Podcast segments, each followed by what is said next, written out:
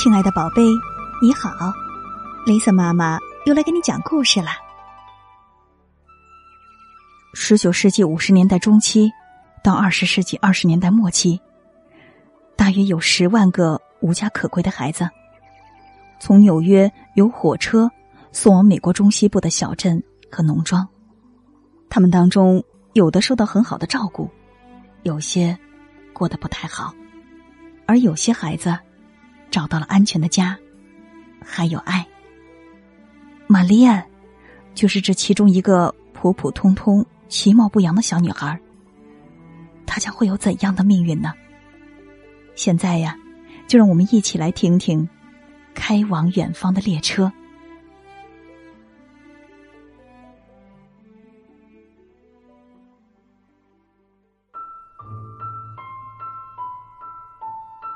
玛丽安。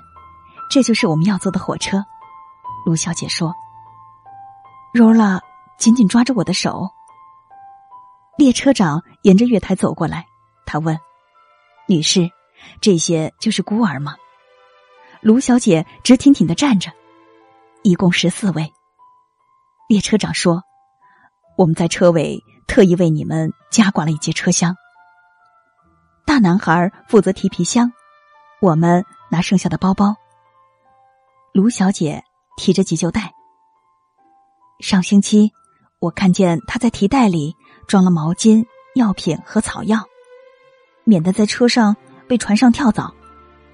当然，我们这些圣克里之家的小孩不会有跳蚤，但是从别的收容所和接上来的小孩就很难说了。去找收养家庭吗？列车长问罗拉：“哇，你好可爱呀！”谢谢，罗拉说：“他虽然只有五岁，可是，在圣克里之家，他们很早就教我们要有礼貌。祝你好运。”他对我说：“听说西部有很多人想收养小孩。”陆小姐说：“没错。不过，今年到西部去的人没有去年多。”列车长又说：“一八七七那年的孤儿人数最多。”我们上车了。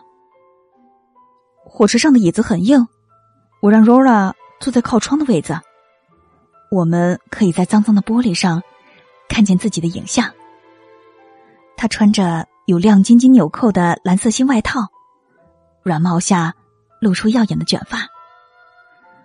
我也看见自己瘦长的脸，一点都不好看。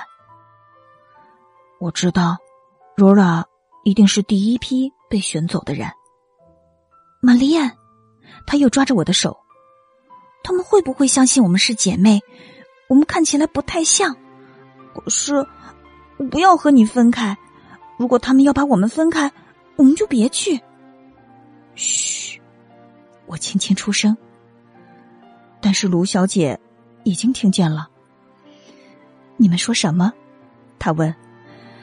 就算假装姐妹也没用。他的语气缓和下来，听好，大多数人只要一个小孩不要因为惹人不高兴搞砸这件事儿。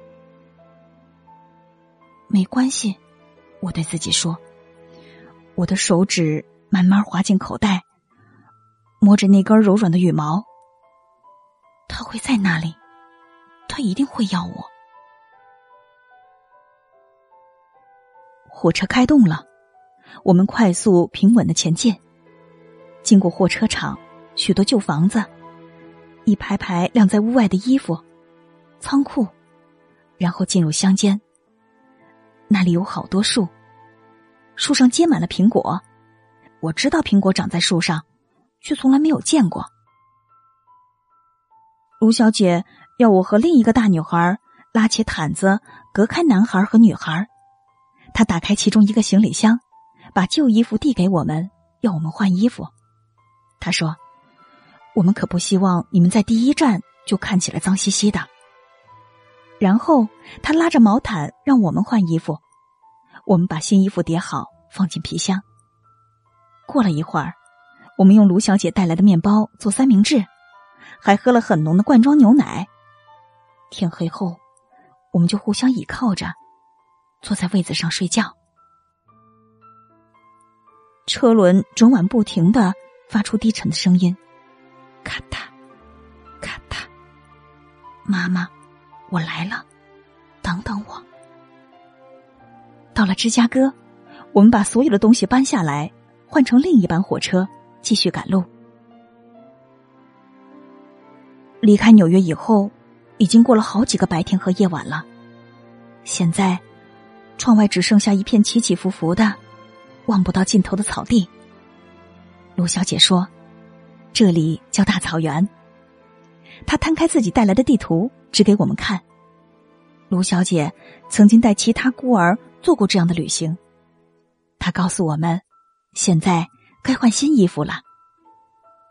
刚换好，就听见有人大喊：“伊利诺伊州普特维站到了。”这是我们的第一站，我们的最后一站是爱荷华州的远方站。小月台上有一群人在等我们。哦，我的老天爷啊！桑奇看见那么多人，喘了口大气。桑奇和他爸爸从英国利物浦搭船到纽约，后来爸爸就离开他了。桑奇说话的方式有点滑稽。他跟在卢小姐身后，第一个下车。月台上有个男人，他有一台用三脚架支撑的大相机，那里还有几匹马、马车和汪汪叫的狗。我一看就知道妈妈不在那里，她可能在更西边的地方。有个男人带我们去市政厅，所有人都跟在后面，好像在游行。卢小姐小声叮咛：“微笑啊，高兴一点儿。”我们坐在台上的椅子里，镇里的居民打量着我们，他们隔着外套。摸摸男孩们的肌肉，喃喃的说：“这个不错，他可以帮忙收割之类的话。”